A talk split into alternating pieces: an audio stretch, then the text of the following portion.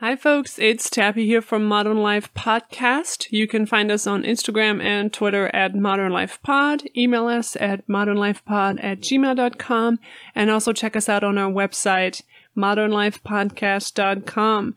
Today we'll be talking about the Guernsey Literary and Potato Peel Pie Society, which is a book written by Marianne Sheffer and Annie Barrows, and we'll also be talking about the Netflix adaptation.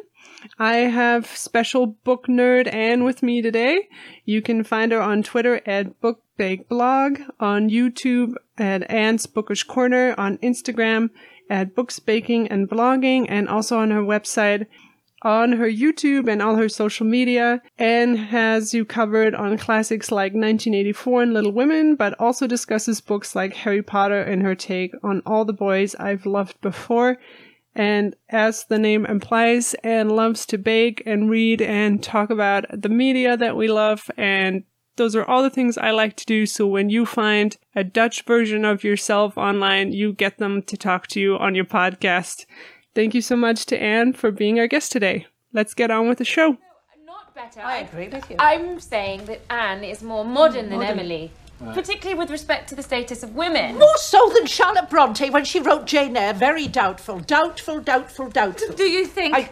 because I am poor, obscure, plain and little, that I am soulless and heartless? You think wrong. I have as much soul as you and full as much heart. Oh, you did that beautifully. Right. I, I, I do love Jane Eyre. Alrighty, I have Anne here with me today. Hello. Hi. What is your modern thought for us today? Well, I was thinking about this, and my modern thought is about a T V show that ended five years ago, so it's not really that modern perhaps anymore, but I've been completely obsessed with Parks and Recreation for the past oh, few weeks. Oh, did you just watch the special? No, I haven't. I'm in season two, because... Oh my um, gosh. I started watching it. I think I watched the first episode years ago, but I couldn't get used to the movement of the camera. But then I mm. got Amazon Prime recently, and I decided to start watching it. And I don't know what happened, but I just keep thinking about it now, and I just want to keep watching it. And I think that's partly to do with the whole quarantine, social is- isolation thing. I think that... Recently, the series, the T V series, Netflix series and stuff have become, well, they're very high quality, but there's a few episodes and then you move on to something new because there's nothing more to watch. And I love how bingeable Parks and Recreation is. There's so many episodes and they're very short and just very funny and heartfelt. And I've just gotten a lot of comfort out of that, I think. And I think that's interesting in this weird time. The the special that they posted, the quarantine special, because everyone's been doing these quarantine specials, I thought, okay, like it'll be it'll be fine. But they actually were so creative and so funny in it, and okay. I was really blown away. It was only, I mean, it's only a few minutes long, but by the time you finish everything and you get to that special, it'll it'll be a fun experience. I think Parks and okay. Rec is one of those things that'll always be around. You know, like The Office that people always will be quoting and. Mm-hmm. Yeah, that's a really great show to choose, especially during quarantine. Yes, I'm now really looking forward to the to the special now that you mentioned that. I just found out about that today because I looked at the Wikipedia page. But yeah, I'm really enjoying it and uh, I'm very glad I'm finally watching it now. Yeah, right on. I love that one. Mine is actually also a T V show. It's called What We Do in the Shadows and it's on Hulu and I think it was on F X first. And it's based on a movie by uh, Taika Waititi and Jermaine Clements. And it was a mockumentary about vampires in the modern age. Oh, um, yeah. And yeah, the show is honestly, I thought, well, it's kind of the same joke over and over again. But then I started watching the show and they have so many new characters and different kinds of vampires. And the humor is always really, really funny. And again, it's just another one of those shows. Um, I'm still only on the first season, but... If you need something, you know, fun and light to watch, What We Do in the Shadows on Hulu. I think I've seen some gifs or gifs of that movie, I think, of mockumentary uh, around. Yeah, it's pretty, it's pretty popular on the internet. Okay, that's good to know. Perfect. Um, but let's transition into the main topic. We're going to be talking about the Guernsey Literary and Potato Peel Pie Society. The book came out in two thousand eight, and then the movie version was directed by Mike Newell and came out in twenty eighteen. So just to summarize the book really quickly and the movie, shortly after World War Two, London author Juliet Ashton learns of a book club on Guernsey Island, which is in the English Channel. She travels there to make this isolated group of readers the subject of her next writing project. As she interacts with each member of the book circle, we also learn more about the harrowing times of German occupation and how sharing stories and poetry served as rare moments of joy amidst the horrifying realities of war. And I don't know about you, but this is a book I could just read over and over again. Yes, yes. I know I made you reread it for this podcast, so... Yeah, I just reread it. I read it for the first time in twenty eighteen because the film was coming out, because I knew about the book. My mother had it in her bookcase, and I was had always been intrigued by the weird title, but I never picked it up. But then the film was coming out, and it was supposed to star Michiel Huisman, who plays Dawsey, and he is a Dutch guy. So I thought, I want to watch that before, but before I do that, I want to read the book.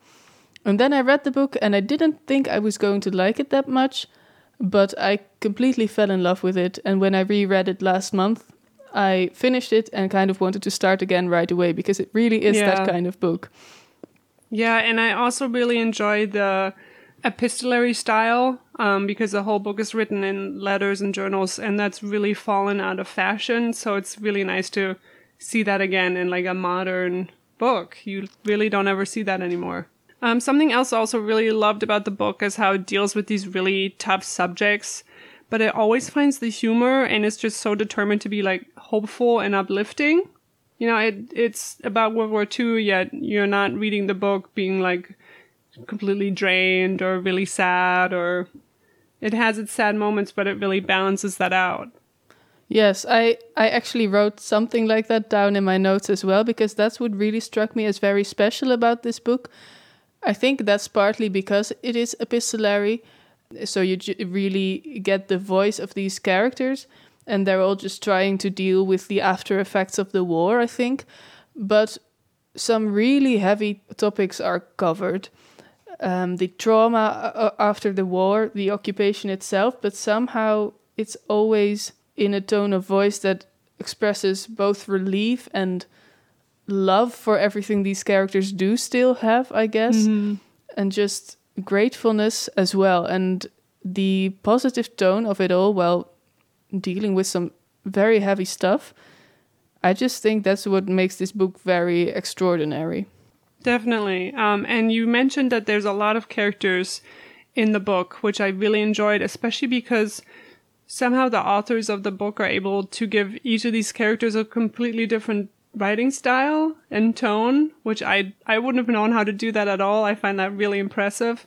And then I also thought it was a good screenplay adaptation to condense some of those characters, because obviously you can't have all these inhabitants on the island, and they chose some really good ones and then combined some of the qualities into some of the others. Did that work for you at all? Yes, I actually thought they did that very well, because the book, like you said, does include a lot of characters, and some of them you only see a few times or read about a few times. And I think in the film that would have come off as a little chaotic and perhaps confusing, but by putting them together, like John Booker and Eben Ramsey, I think they're called mm-hmm. in the book, by putting them together in one character as Eben, I think that worked very well.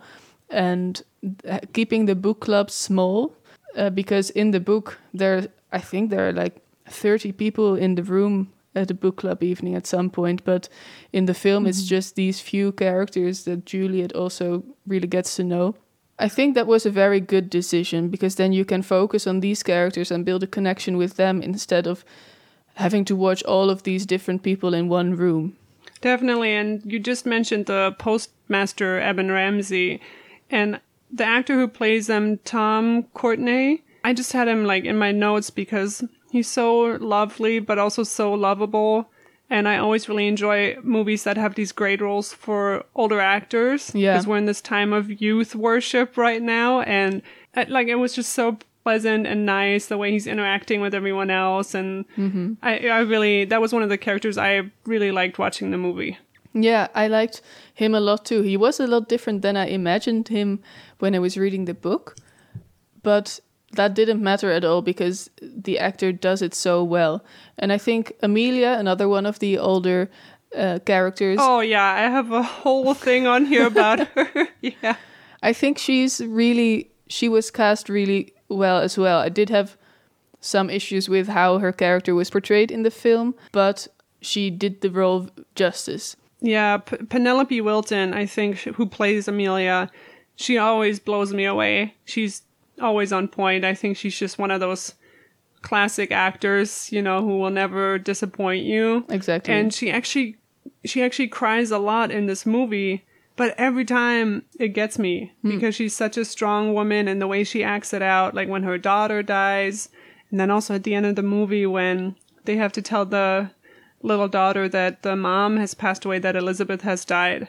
And there's that quote of, she's four, how much can she understand? And then Penelope Wilton goes, I'm older than time and I understand nothing. Yeah. And I thought that was a really great quote and also a really powerful moment. But you go into detail about what things didn't work for you. I think it's not per se her character, but the first thing you really notice that's really different between the book and the film, I think, is when Juliet arrives on Guernsey and Amelia isn't welcoming of her at all. And I think that's the first thing that was kind of jarring for me, because she's received very differently in the book. But that doesn't really have that much to do with Amelia as a character, as it has to do with how the writers of the f- screenplay decided to have the story develop.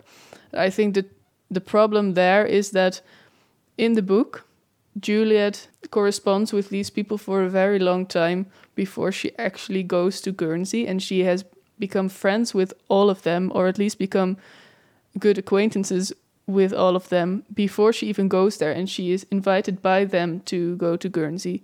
Whereas in the film, she, I think she has only exchanged two or three letters with Dawsey when she just impulsively decides to hop on the next boat and go to Guernsey and attend one of the book club meetings. And I think that's where it went wrong for me, because she comes there as a stranger and all these people are kind of confused why she has come to Guernsey and why she's so interested in them, and they are very wary of her, I think, most of them. Amelia definitely is, and Dawsey to a certain extent as well. The only one who really is welcoming of her is Isola, who I loved as well, by the way. But mm-hmm. I think that's what I didn't like. I mean, as a film, it was it was a good film, but as an adaptation of this book, which for me really was about the friendship between these people, this was too big of an alteration for me, because it really changed the dynamic and the atmosphere of the film, I think.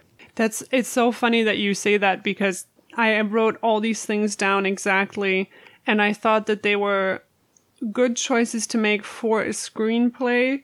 So like you said, she leaves um, very soon in the movie for Guernsey. And I thought, mm, that's interesting, because actors reading letters, isn't that's not really a movie. Like, it works for the book, it doesn't really work for a movie. And then they also, like you said, turned it into a mystery where she has to find out all these things about Kit and who's the dad and why are they, why don't they want the Guernsey Literary Society to be talked about, and that's not really a mystery, but I thought it worked well as a plot for a movie, and also to have the kind of evil landlady there instead of sending her letters, to kind of have those interactions, and then she, you know, leaves and goes to Isola's house instead. It worked for me in the movie because I couldn't come up with a better solution to turn it into a movie, if that makes sense. Yes, yes, I think I have been struggling with this as well, coming up with a better idea. I think it's really a very big challenge to adapt a novel that's completely written written in letters. And I don't really know how they could have done it differently. Mm-hmm. But the feel of the book, of the story, was most important, I think. The film is much more about the mystery and about Elizabeth and who she was, and in the book Juliet wants to know about Elizabeth as well, because she keeps hearing about her because people keep talking about her, and she lives in her in her house and finds things of her, and she kind of constructs a personality for Elizabeth. But in the film, it's just Juliet, whom I loved as a character in the book. I absolutely adore her, but in the film she is constantly prying, and she's basically sticking her nose where it doesn't really belong. People don't want to talk about Elizabeth, and yet Juliet just keeps pestering them about it, and that changes the dynamic too much for me. And I don't know how they could have done that differently. I've never written mm-hmm. a screenplay or adapted right, a right. book. There's a lot of repetitive scenes of her being like, tell me, tell me now. And I'm like, oh, she does that with each character, doesn't she? Like, um, you are very right about that. It did work for me, but I, yeah, I totally understand that it didn't work for you. That makes absolute sense. And I also actually thought the... So I watched the movie first and then I read the book. And I thought the beginning was actually very confusing because they included the book's letters, but Lily James is mumbling Darcy's letter to herself, and I couldn't hear what she was saying, and I didn't know who this letter was from or how her book got to this island, or and they don't really show Darcy writing the letter until somewhat later in the scene. So I was really confused as to what was happening in the movie, which you didn't have that experience because you read the book first. But I, just the introduction of the movie, I was like, where are we? What's happening? And then once it got rolling and once she got to Guernsey, then the movie became really enjoyable for me. That's really interesting because I actually thought the first part of the film was really good because... Oh, funny. Yeah, because... I did read the book first, so I knew exactly what was going on. And I never really considered that it might be confusing. The things I liked about the film were the things that happened at the start, because I really thought Juliet's war traumas were very well established by her uh, search of a new apartment and then kind of panicking when she enters a new apartment, and the flashback scene. That was a really great scene. I actually had that written down and I was going to ask you about it too. And it's really one of the only scenes where there's a lot of action and movement, and you really feel, yeah, you really feel that pain and that trauma, like you said. And exactly. Then you also establish that her and Sydney are really good friends. Yes. So that, that scene worked really well for me, and I'm glad it worked for you as well. Yes, I thought that was very well done. And maybe even, I think the film conveys her trauma and her feelings of guilt about the war much better be- because you see her enjoying her enjoying herself. She is at these parties and with Mark, who's an interesting character, but you see her enjoying herself but feeling guilty about it as well, and I think that was very well done. So I definitely enjoyed that part of the film a lot, but as soon as she got to Guernsey, I was just very disappointed with her character development. I think that's my main problem. I th- don't think Juliet was done justice as a character. And for me, that actually has a lot to do with Mark. I have a whole section in here just about Mark. Let's do it. uh, I did not like the love triangle, and it didn't work for me when I first watched the movie. Then I read the book, and then I rewatched the movie, and I kind of can identify now what parts didn't work for me. Because in the book, for example, she's never engaged to him, though he's really, really pushy. She goes to the island for work. And then when he arrives there, he doesn't ask her anything about what she's been doing there. You know, he just wants a trophy wife. He's not interested in her working at all. He just wants to be able to say he's married to this author. And she tells him to get lost right away, which I loved. And it showed this real strength in her character, and no, she wasn't going to be bullied into being engaged with him. And in the movie, I think what goes wrong here is that there's a character in the book called Remy, and she's only um, alluded to in the movie. It's the person that Elizabeth saves in the concentration camp, who then comes to Guernsey, and Juliet thinks Remy and Darcy are in love, and leaving that character out and pushing Mark into that, they maybe only did that because they had a certain amount of characters they could have in the movie. And again, I don't know what the solution is there, but I really didn't like Juliet being engaged to him and never speaking her mind and always being pushed over by him. And they tried to make him, by the end, just really, like, villainous, where he, like, comes back for the champagne, or he, like, straps her in really tight, or, you know, he ambushes her with the proposal. And, yeah, I think all those things really weakened her character for me. Yes, exactly. I think I had that same experience, because I think one of the first things I wrote down when I was rewatching the film is the fact that she doesn't even flinch when Mark proposes to her. When he proposes in the book, she isn't at all certain of her feelings for him. She just knows that they are having fun and they are having good conversations about books, which is completely left out of the film as well. You don't know what they're talking about together. But when Mark proposes to Juliet in the film, she just says yes immediately and then goes off to Guernsey. You don't see her doubting their relationship at all. And in fact, in the book, she talks about not wanting to become a trophy wife and not bec- wanting to become just someone who doesn't think for herself anymore and become this wife to this rich diplomat. And then the film portrays her as doing exactly that. And she feels guilty for leaving Mark in London and not getting back to him when she says she will. She is kind of portrayed as this, yeah, this character who did wrong by him. And then later on yes. in the film, he turns out to be a big douche. But that's not established at all very early on, I think. And the love triangle just turned this movie a bit more into a generic film, I think. They needed some romance struggle there, so they turned it into a love triangle. And the thing that was strong about the book, I think, is the fact that it's not really a love triangle. There are two possible love interests, but never mm-hmm. does it become a true traditional love triangle, I think. And I also really liked, I wrote down two quotes from the book by Sydney, who is the publisher, and I thought the relationship in the movie between Lily James and Matthew Goode was so great and was yes. one of my favorite parts of the movie. Yeah. But he says about Mark, he's all charm and oil. If she marries him, she'll spend the rest of her life being shown to people at theaters and clubs, and she'll never write another book. As her editor, I'm dismayed. As her friend, I'm horrified. And then he says about Dossie, when he comes to visit the island in the book, he watches her with dark, steady eyes until she looks at him, and then he glances away. And I absolutely loved getting this view through Sydney's eyes in the book, which we can't really do that well in the movie because, again, it's not written through letters. But just how these two quotes really exemplify the people he's talking about. Yes. And how Mark really is kind of this really sleazy guy. And you said it, like, they don't really lean into that until the end of the movie. Like, oh, yeah, she was justified in leaving him. And then also at the end of the movie, we do finally feel relieved when she gets rid of all the flowers that are just suffocating her and overflowing, you know, in her room, which is finally like a good moment. But it, for me, again, it just took too long to get there.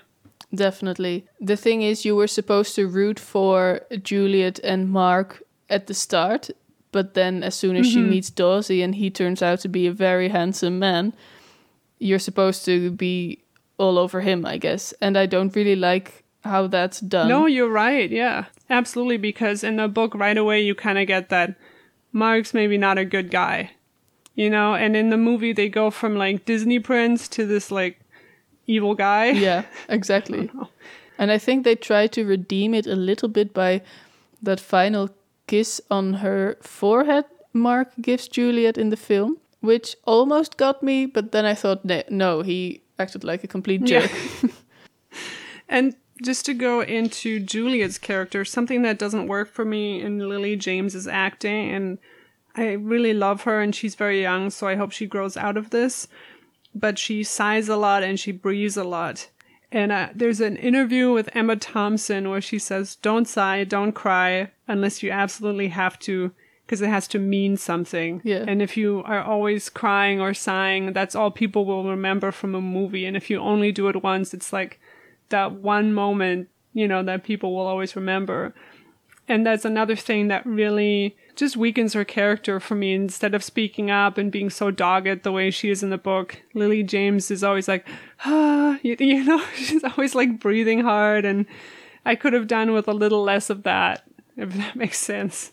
It really does. I hadn't really noticed that, I guess, because I love Lily James, so that might be a bit of a blind spot. I just, I did think she was a good Juliet in terms of the way she just shines and exudes that mm-hmm. joy and love and care, I think. But definitely, now that you mentioned it, I actually, it's funny you mentioned the Emma Thompson interview, because I was just thinking about that when we talked about Amelia and how she cries a lot, but you believe her when she does it. She does it so well. Yes, yeah. And you just know she has lost so much and she's broken, so of course she cries a lot. But with Lily James or Juliet, I think it's more light-hearted, or it doesn't mean that much when she does it. Yeah. Especially the size. Now that you mention it. Uh, yeah, now you'll notice it now that I pointed it out. But again, Penelope Wilton is a seasoned, experienced actress, and she knows how to, like, yeah, maybe she has to cry this much in a movie, but, and she makes it different every time, and she gets you every time. And I just hope that, you know, once Lily James becomes older and gets more experience, I, I love her, and I think she's on a great career path, and she's only going to get better. So it's just one little thing that always kind of irks me in her acting, but it doesn't ruin the performance for me or anything like that. Okay, that's good to hear, because I loved her.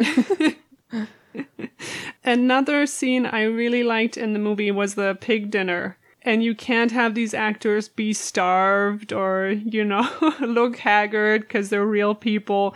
But they did all these little movie tricks of, like, the steam rising, and you can almost smell, like, the fat rendering, and the actors are all, like, barely responding to each other, and all they're doing is smelling this pig, which I don't even know if there's real food on set, you know, but it worked so well and made that come to life. Yes, I think so too. I also wrote down that the things I loved about the film were the book club scenes, especially before Juliet arrived or in the flashbacks. And oh my gosh, yeah. And also the the pig eating scene, I guess. It it just, what I love about those scenes is that it really conveys that sense of community and that sense of found family, because that's what the book is about in the end, I think. This community and this solid friendship between all of these characters, and those book club scenes and the big dinner scenes really convey that very strongly, I think. I I am in the room in those book club scenes. Yes. Like, they did them so well, and especially for people who love books and have read all these books. I mean, I, like, cry through the whole credit sequence, but, you know, when Eben picks up, like, Northanger Abbey, and then he starts talking about Jane Austen, and Northanger is my favorite of her novels, and it, it just gets you in the feels. And maybe these actors haven't read any of these books, but whoever wrote the script obviously kind of knew what they were talking about. And yes, that scene when they argue Anne Brontë and Wuthering Heights. Yes, I was I was almost screaming yeah. in my seat then. I thought, yes! When Isola jumps up and starts quoting Jane Eyre. Amazing. You know, there's there's never, like, a thing of, like, she's quoting Jane Eyre, and, you know, they they never think that the audience is stupid. And that's something I really appreciate. Like, they know we're going to get it. Exactly. Like, that scene makes me cry when she starts quoting Jane Eyre, and then when Juliet jumps up and is like, yeah, maybe Anne's not that good of a writer, but she wrote about all these difficult things. I was like, like, I want to be there arguing with them. Yes, exactly. um, oh, the credit sequence. I didn't notice this the first time I watched it, but Sydney's actually there. Yes. Because they say, like, oh, well done, Mister Mister Stark. And um, he quotes The Importance of Being Earnest by Oscar Wilde, and he's all he's also the gay character in the in the story, and I was like, oh, that's a nice little throw in there, that if you get it, you get it. Yeah, you know, I, I really like that, like that whole credit sequence when they're quoting, like, they're reading from The Tempest, and I don't know, it just gets me every time, and the beautiful music's going and the clock is ticking in the background. Yeah, yeah, I love that as well. Very well done. I think maybe we should talk about Elizabeth some more. Yes, because in the book, Sydney says to her, these are all random stories and you need to tie them together somehow. And then they focus on Elizabeth because she's the recurring um, theme. She's the person everybody's talking about. And in the movie as well, she's almost this, like, specter and this angelic presence. And somebody who's not going to compromise their morals or ethics, even in this time of, like, intense crisis. And that actually worked for me. I think it can feel a little contrived sometimes when you have a character who's like always good and always does the right thing. But in Elizabeth, it just worked in a way that was so admirable. I, yes, I think especially in the book, but in the film as well, I think what makes it so so good and not contrived is the fact that she just can't help herself. And you see her, her getting in trouble, and purely the fact that she was yeah. shipped off to a concentration camp because of it tells you that this wasn't the best course of action for her, but she just yeah. can't help herself. She just has to help people. And the circumstances she died in show that as well. I think that shows her not just as a very strong character, but also it shows weakness, because she doesn't know when to... Mm. I don't know if it if it yeah. is weakness, but it shows that she's not just this angelic person. Yeah. She can get things wrong, or she this is just who she is, and she doesn't compromise, but that can also get her in trouble. Which the consequence for that is going to be death in a time like that. Yeah. You know, there's that scene in the movie where she starts yelling at the soldiers, which I don't remember that from the book. No, it wasn't in there. Um, and I, I really like that, just to show her her passion. And also her, her intelligence is one of the first scenes in the in the movie when they get caught by the Nazis and they're out past curfew. And she sees one of the Nazis has like a book in his pocket. So she comes up with the story about them having a book club. Yeah. And I thought that was a really good little device just to show how, how smart she is. I think that was very well done as well. And something I really didn't like, I felt almost like I had to defend her, was when Juliet and Dawsey talk about Elizabeth, and this is in the film, and Dawsey says he feels guilty that he let Elizabeth go, and that that's why she was arrested, and he feels so guilty, and to make him feel better, Juliet tells him that what Elizabeth did wasn't fair, and I almost felt like, how dare she judge Elizabeth? I don't know why, but I felt this need to defend Elizabeth. I thought, who is Juliet to talk about what was fair and wasn't fair, and who is she to judge her in this?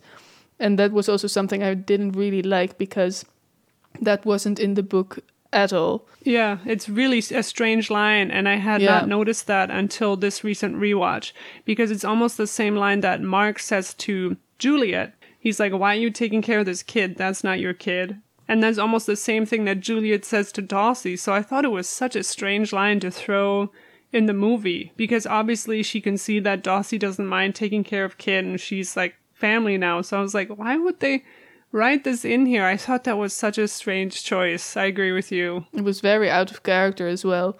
And I was also wondering, what did you think of the change in the film that Juliet is the one who goes in search of Elizabeth, and that she is ultimately the one who delivers the bad news to everyone? Because in the movie it's Mark that does it? No, in the in the in the film it is Juliet who delivers the bad news, and who or Juliet and Mark together basically, and they Oh, that's right, that's right. And in the book it's they get that letter from Remy. Yeah. That's very different. I, I, again, I think they did that because they didn't have time to put Remy in this movie, and there was a choice between Remy and just, and Mark. Yeah. It, it didn't work. And I can see why they did it. I can see why Mark was included in this movie more, why he delivers the news, why there's this weird love triangle. But uh, yeah, again, it didn't, it didn't work for me. I wasn't entirely sure what I did think of it, but I did immediately notice that it completely changes the dynamic between Juliet and the others, the book club people, because there's almost this strange power dynamic. There is a short moment that she has knowledge of Elizabeth's whereabouts and the others don't, and she is basically this authority then that tells all these other people this news they've been waiting for for so long. And I I can see that they had to do something to make it work without Remy, but I didn't really like it. It was a very emotional scene, mostly because of how Amelia and Dawsey and the others react to the news, but I didn't like the fact that Juliet was the one to tell it to them. Interesting. I hadn't even thought about that. Yeah. I wanted to just really quickly also talk about the sets. I know they didn't film this on Guernsey. I think they filmed it in Devon, and it would probably be too difficult to get a lot of equipment out to Guernsey Island, but I, I thought you just felt like you were there. I really loved, uh, especially the set of Isola's like witch's hut. Yeah. You know, with the tonics and the plants, and I thought that was really charming. And I thought just the the look of the movie really evoked the book for me. Yes, I, I felt that way too. The film, and both the book and the film, almost made me nostalgic for Guernsey, even though I've never even been there. I but know! Yes, like, let's go to Guernsey! Yes. The views were just amazing, and the I think the sets exuded the right atmosphere as well for the film. Mm. Um, and the beaches as well. The walk Juliet and Dorothy take there with Kit, Elizabeth's daughter, I think that was very well done as well. It all just looked very nice. Also, the London scenes, it yes, felt yeah. completely part of the story, and I think that was done very well. I also really like her. She has the dove grey outfit that she wears on her way to Guernsey, and she also wears it on the movie poster. And that seems to be her color in the movie. Like the box her manuscript is in is also dove grey. She wears a lot of colors that are this gray color, and I always like that when a movie associates certain colors with certain characters, um, and I thought that worked really well in this one. Such a lovely color, and it suits the actress so well. Definitely, yes. I hadn't even really noticed that. I never seem to notice those kinds of things, but uh, yes, I think everything just looked perfect, and it looked exactly as I imagined it in the book, I think. Definitely, yeah. And also the The contrast between the rich and poor in some of the cultures when Mark first shows up and he shakes Dossie's hand and they look so different. You know, he's in this three-piece suit. He's got this jacket on and these like leather gloves, and you can just feel he's this like New York City, really expensive type person. And just contrasting that with Dossie in that scene, uh, again, was a really cool costume detail that I really liked, and that conveyed a lot with um with no words. I think so too. That scene just made me so uncomfortable, though. That was exactly the point, of course, but yeah. I, I was just cringing in my seat. I thought, don't do this to, to Dawsey. And it made me hate Mark even more. Yeah, and also um the scene of Dawsey and Juliet almost kissing. It happens in the book as well, but it's a little bit different, and it's the scene in the house, which they invented kind of for the movie. And he comes in and he's like a little disheveled and he just got done working, and he picks that flower out of her hair. Mm-hmm. Uh, I love that scene. I could watch it over and over because like there's this sizzling tension between them and you can really feel it. And when somebody is able to do that for me and have this chemistry between the actors in a scene, I I'm there for it. I absolutely loved it. Yes, their chemistry was absolutely amazing, I think. What did you think? This was a small thing, but in the end, when they when Juliet does the proposal, it's in London, and it really bugged me that this proposal happened in London, on the docks in London, instead of on Guernsey, because in the book she proposes to him on Guernsey in one of the houses he is fixing up. She rushes over to him because she knows what she wants to do. But in the film, Dawsey goes after her and he goes to London and they meet on the docks and Juliet proposes to him. And for some reason, it really bugged me that this proposal didn't happen on Guernsey. It felt symbolic somehow. I'm not sure what for, but it, it just, yeah, it really rubbed me the wrong way. I have a lot of notes about both of those scenes, because in the book, it's actually really funny, because Isola starts reading Agatha Christie, right? And she thinks she's this detective now. Yeah. And she's trying to prove that Dawsey's in love with Remy, and all she can find are all these things of Juliet's over at his house. And she like tells Juliet, I couldn't find any proof. I only found your like old stupid things there. And that's when Juliet realizes that Dawsey's also in love with her. And Isola's completely ignorant and doesn't get it at all, um, which is just so funny. So yeah, as you said, like she rushes over and then proposes to him, and he like sprains his ankle coming down the ladder. Yes. Which I think is so cute. And it, this is told from Isola's point of view, and she says, Juliet said, I want to ask you something.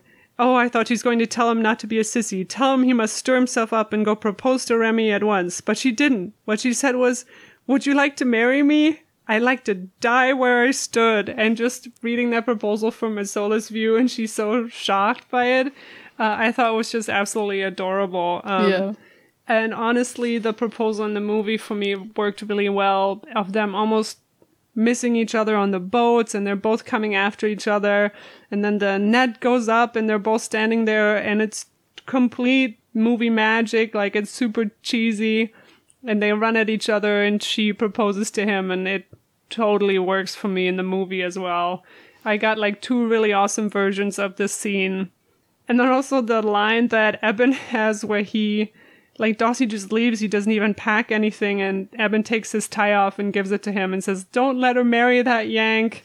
I thought was really, really funny. I thought that was really cute. Yes. Um, I hadn't even thought about, though, it not taking place on Guernsey. I guess I just liked the set so much that they used twice in the movie of the ship docks. Mm-hmm. That that didn't, it didn't occur to me, I guess. And honestly, I can get sucked into those, like, romantic moments pretty easily by a movie, so my brain's probably not working right and, and like judging whether it's good or not.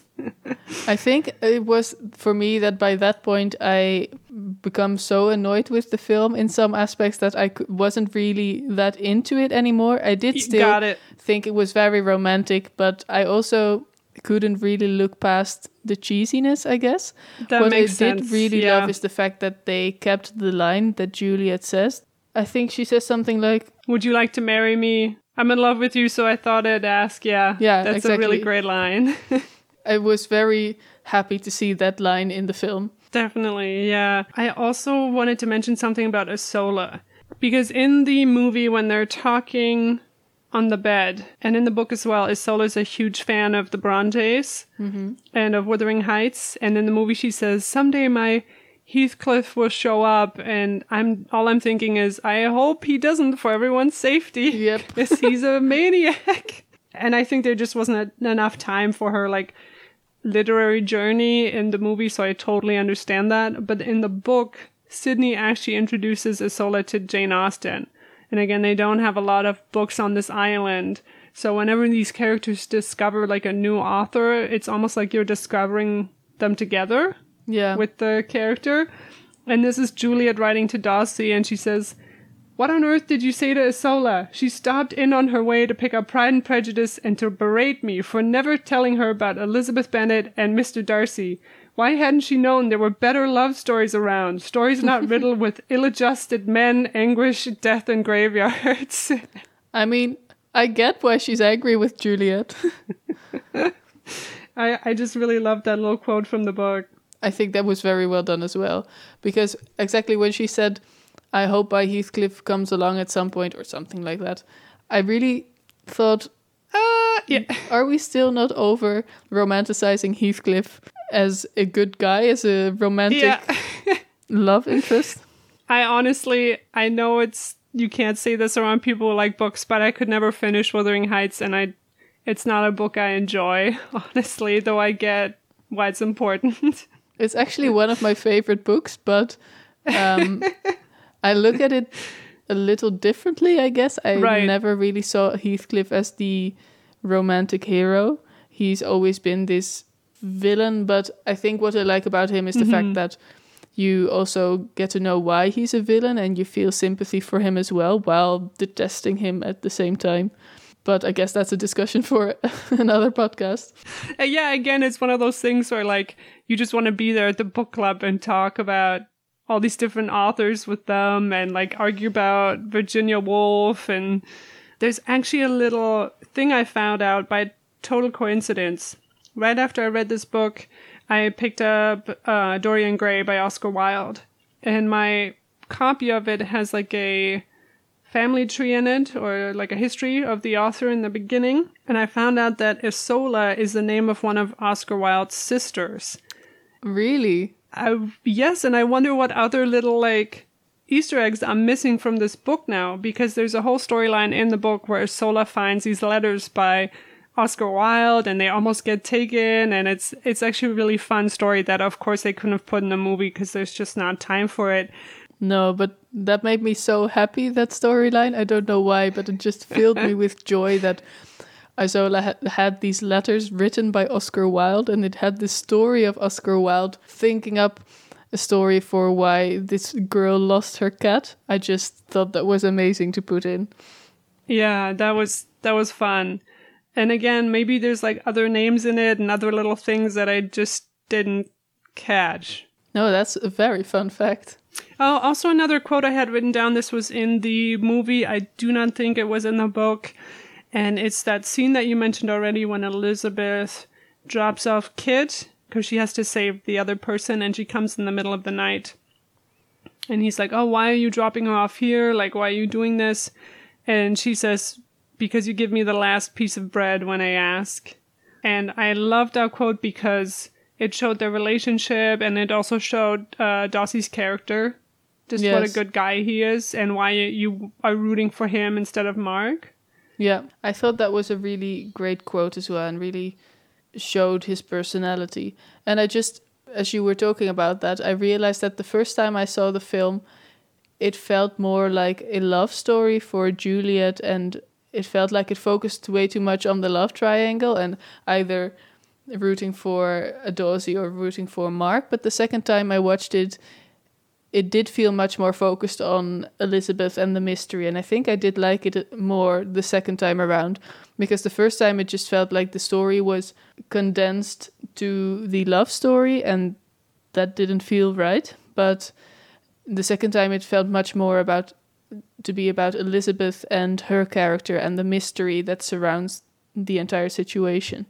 How did you like Amelia's reaction to Christian coming over and being at the book club? How did you like that scene in the movie of her kind of being like, why are you doing this to us? I actually thought that was a very good scene, because it shows how rough the war was and how rough it was on people's kindness as well, because Amelia just felt so angry at mm-hmm. all of the Germans basically, and that scene showed us that she couldn't really get over that at first. But it also shows us later on when she's talking about it with Juliet, I think, that she learned from that and she feels very sorry about that. And I think that was very well done, because you see what's happening and you think this isn't the right way to go about this for Amelia, but you also understand why she feels that way. She wants to maintain control, and that was very sad. I would have reacted the same way Amelia did, especially if so many of my family, you know, if all I had left was Elizabeth, mm-hmm. so many of my family are killed because of the Germans. I thought her reaction was appropriate in that yeah. moment, and she, she's completely right when she says, like, yeah, he is responsible. He is part of the problem yeah. just by being here. And but then at the same time, it's also more complicated than that, because what is he going to do? And yeah, again, I think same as the book, it just shows all these shades of gray. Exactly. Especially yeah. with the, you know, there's no justice for the guy who informed on all of them. He just keeps walking around on the island. You know, he's not being arrested. And how do you live with these people after the war? And how do you mentally even, like, organize all that in your mind? All these, like, horrible things that happened, and there's still all these ghosts. Yeah, I thought the movie and the book both did a really great job of that. Yes, I think so too. It really, that scene alone in the film showed the complexity of the situation. And I think that's very well done. Definitely. Um, the only last note I had was... Uh, there's so many quotes from the book that I had written down. I mean, the book is just full of really great writing. There's a little storyline in the book where she had... Juliet had a fiancé before that, and she mm. breaks up with him because he replaces all her books on the bookshelf with, like, little trophies. And yeah. she just has the funniest lines in there about, like... trophies for like hitting balls at things and shooting birds, and she was like, what did you do with all my books?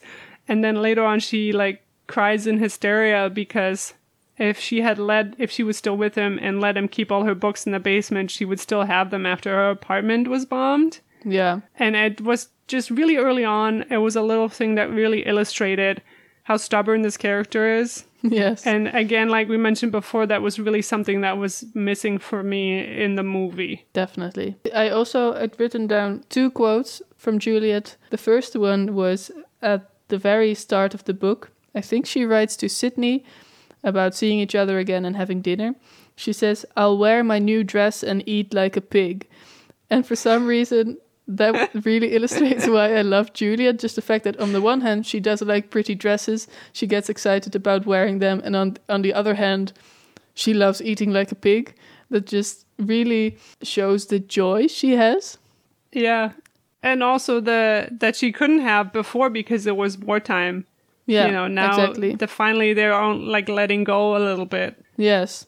And then the other thing I wrote down was, I think it was right before she went to Guernsey and she feels really nervous about going there. She writes to someone, "On the page, I'm perfectly charming, but that's just a trick I learned." And I think that really showed her vulnerability. That she, she writes these letters. The only thing we know of her are these letters. Yeah. And she says herself that, "I know I'm charming when I write, but I have no idea if that will come across when I'm actually there with these people in person."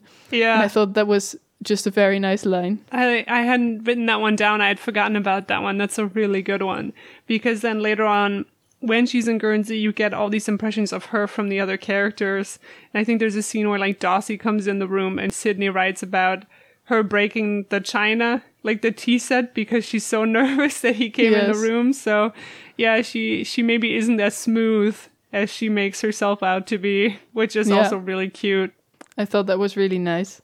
Anything else that you had written down? I kind of went through everything I had. There was one quote by John Booker, who isn't in the film, but it really struck me as very beautiful. It's in a letter he writes to Juliet, and I don't know what author this was on, but he says, "I think you learn more when you're laughing at the same time."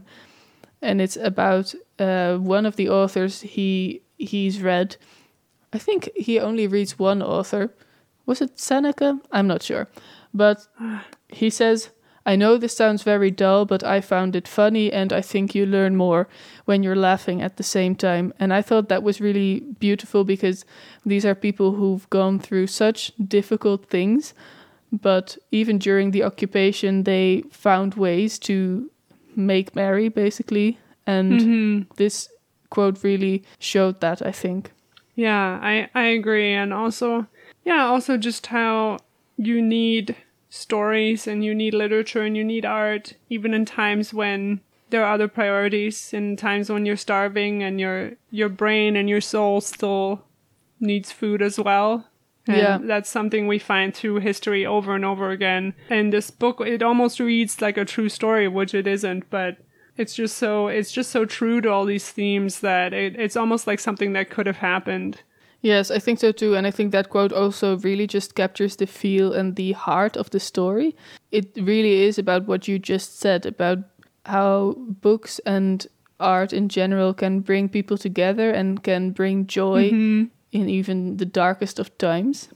And I think that's just a beautiful message any book can have. Yeah, perfect. I think that covers it. So, Anne, where can people find you online? Tell us about all your platforms.